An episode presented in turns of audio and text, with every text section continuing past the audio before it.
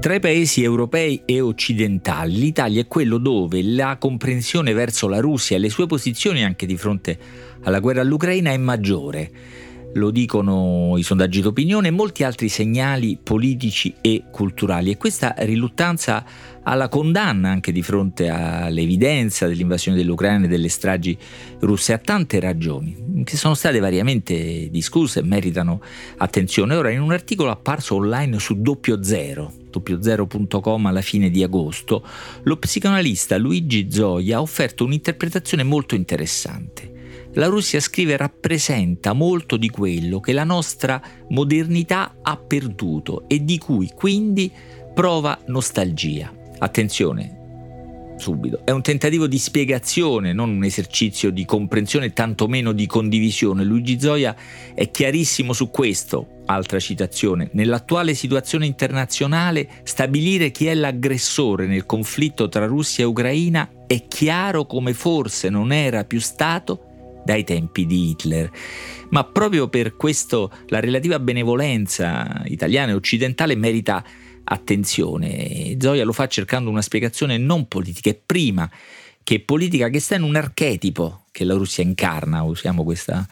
immagine junghiana, psicoanalista junghiano è appunto um, Luigi eh, Zoia. Certe attrazioni, scrive, hanno radici più complicate e antiche della stessa lacerante storia del Novecento che ci eh, precede, dunque non stanno tanto nel residuo di eventuale seduzione del comunismo sovietico, ma in qualcosa di più profondo, in una diversità proprio dell'idea di tempo, di spazio e dunque delle vite dice Zoya, il dilatarsi illimitato del tempo, la mancanza di limiti nello spazio che stanno nei libri russi, per esempio, nei classici russi, sono il segnale di questo, proprio il passo lento e il disinteresse per l'accelerazione e aggiungerei per l'efficienza, diciamo, hanno differenziato e differenziano pure oggi la cultura russa tradizionale dall'Occidente. Siccome in Occidente siamo stremati dalla velocità delle nostre vite e dalla ristrettezza spaziale dei nostri immaginari, questa alterità, questa ampia, lenta, non sottoposta al principio di efficienza, ci appare qualcosa forse di, di, di interessante, può apparirci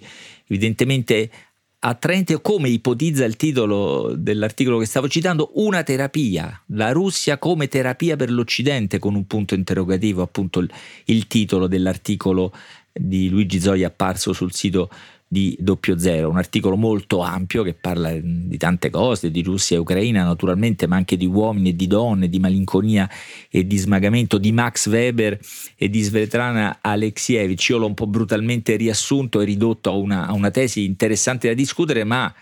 in cambio lo prendo molto sul serio, facendo un esperimento, cioè prendendo in mano un libro russo, uno di quei classici appunto della letteratura russa e vedere che spazio c'è, che tempo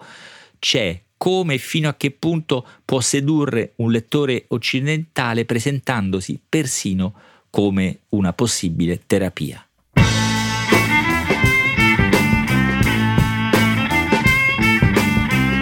Questo è Timbuktu di Marino Sinibaldi un podcast del Post che parla con i libri.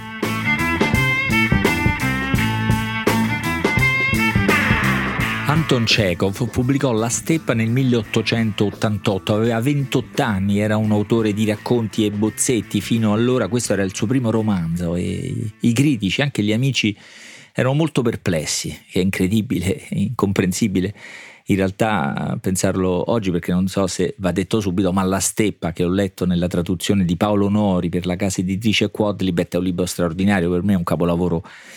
assoluto. Romanzo breve, non per cieco, che fino allora non ha mai superato le 20 pagine e tutto sommato concentrato perché lo spazio è immenso. La storia eh, si potrebbe ridurre a questo. C'è un bambino, un ragazzetto di 9 anni, Gorushka si chiama,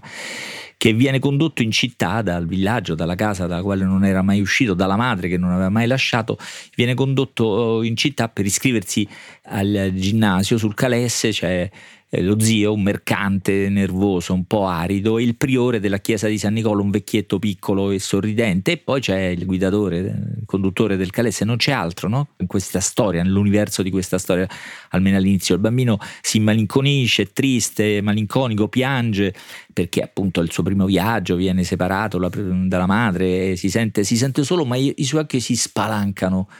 sul, sul mondo, sul grande spazio della steppa e le poche cose che vi si vedono, le poche persone che si incontrano quando arriverà al ginnasio, alla città del ginnasio, sembreranno passati anni, non i quattro giorni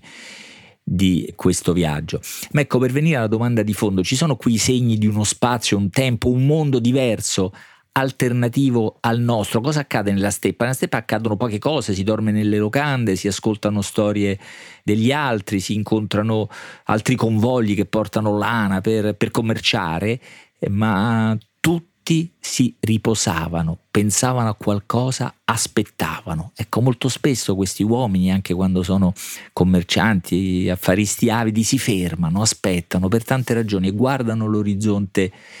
infinito. Appare spesso la parola noia, tutti parlano per non annoiarsi, eh, Gorushka gironzola, entra in piccole botteghe, cerca di curiosare gli altri viaggiatori, eh, la noia, un senso eh, di vuoto, ma anche tante cose, un'enciclopedia della steppa definiva Chekhov questo lungo racconto. E mentre scrivevo ha detto sentivo intorno a me il profumo dell'estate e della steppa, come sarebbe bello andarci? E anche per noi leggendo sarebbe bello andarci, ma questo non è insolito, accade quando, quando i libri ci, ci conquistano, no? tutti credo, io vorrei andare a Parigi con Hugo Baudelaire o che no sul metro con Raymond Queneau, vorrei andare o a Londra con Dickens e Nick Corby e soprattutto Kureshi per tante ragioni sarebbe bello andarci, passeggiare conoscerla con Kureshi, ma questa è la steppa, non, è, non c'è il tumulto cittadino, non c'è il fascino della vita piena delle città, c'è il silenzio, ci sono gli spazi, le attese, le continue lunghe conversazioni eh, davanti al fuoco o intorno ai carri, quello che può accadere di incontrare ragazzini che si fanno il bagno, un tipo che per noia probabilmente uccide una biscia altro non, non c'è, altro non si vedeva e non si sentiva niente a parte la steppa. In questi spazi è possibile nutrire pensieri diversi. Sulla sconfinata profondità e sull'immensità del cielo, scrive Chekhov, si può ragionare soltanto dal mare o dalla steppa, di notte quando splende la luna, ti accarezza, terribile, bello amorevole, languidamente ti attira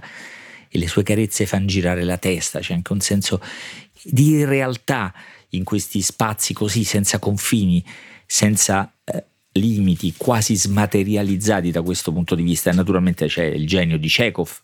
a, eh, a creare questo spazio, ma il racconto è sempre vivace, ricco eh, di cose, anche se le cose che accadono sono poche, sono piccoli fatti, un neosposo innamorato pazzo che si aggira lodando la, la, la, la moglie assente, si spera per poco, un antico credente che mangia in modo eh, diverso dagli altri, ci sono gli ebrei delle locande, gli armeni delle fattorie, c'è la storia ecco, di quelli che con la falce, eh, contadini che hanno ucciso, smembrato i mercanti per derubarli e questo suscita molta attenzione perché non solo nei film di Hollywood delitto e sangue attraggono l'attenzione di chi ascolta, ogni tanto un ruscelletto, qualche pianta, il, gli uccellini e altri pochi animali, ma gli occhi di Egorushko scoprono il mondo così e noi con lui, un mondo effettivamente diverso dal nostro, lento, ampio, affollato più di immagini e parole che non di eventi, palazzi, eh, strade, e case. Eppure è un mondo, dice Franco Malcovati, che commenta nella postfazione dell'edizione della steppa di Chekhov pubblicata da Quadlibet, in questi quattro giorni di viaggio si accumulano incredibile quantità di esperienze e la steppa è viva, parla, respira, è un universo in continuo divenire, mai fermo e statico dunque, mai del tutto alternativo a quello dei nostri racconti, mi pare di poter dire, per tornare all'intuizione di Luigi Zoia che naturalmente ha molte ragioni, forse è vero che un po' della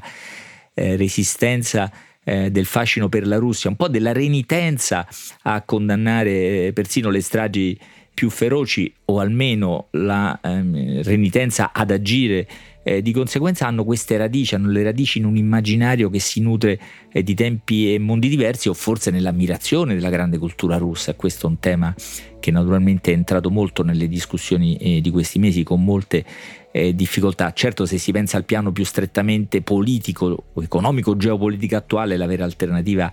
è altrove nei tempi, gli spazi, i valori per esempio della cultura cinese piuttosto che in quella, in quella russa. Qui troviamo qualcosa che in qualche modo mi sembra faccia parte ancora eh, di noi e di quel rapporto con la storia che non si cancella mai, tanto che si scopre che la steppa di, attraversata dai personaggi di Chekhov è ucraina, è terra che oggi è terra ucraina e qui nell'ampia, lenta, magnifica temporalità del romanzo entra, precipita irrompe quella tragica e tormentata dell'attualità.